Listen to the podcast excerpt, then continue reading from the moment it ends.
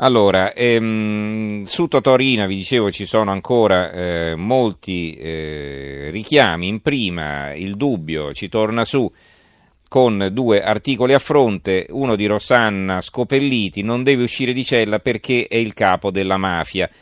Eh, risponde, replica Piero Sansonetti, che è direttore del Dubbio, farlo uscire una re- lezione di rara civiltà. Eh, perché debba essere civile farlo uscire? Beh, meriterebbe una lettura questo pezzo, ma insomma ci sono poche righe in prima, quindi non ci darebbero conto del eh, senso insomma, di questo articolo. Poi abbiamo invece la Sicilia, Rina in Barella segue l'udienza per la strage del treno 904, è in Barella ma eh, se eh, assiste via Skype a una conferenza si vede che non è moribondo come viene dipinto dai suoi avvocati. Ecco, a questo proposito sulla vicenda di Totorina si sta eh, così eh, interessando anche la satira. Ascoltiamo, ascoltiamo assieme.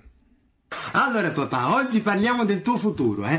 Che lavoro potrai fare da grande? È importante, eh? Seguimi. Allora, il magistrato non conviene, perché se ti ammazzano non hai una morte dignitosa.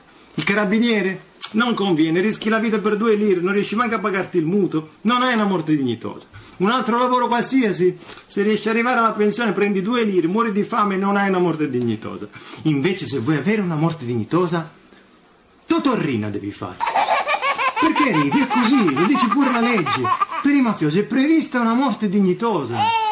Sì, è così. Ti ricordi Casamonica? Al funerale hanno messo la musica, i cavalli, gli hanno lanciato i petali di rosa dall'elicottero. Nessuno ha detto niente, tutti zitti. E ridi, guarda sei forte, eh. Alla processione ti fanno pure l'inchino con la statua. Vabbè, dai, un giorno capirai, figlio mio.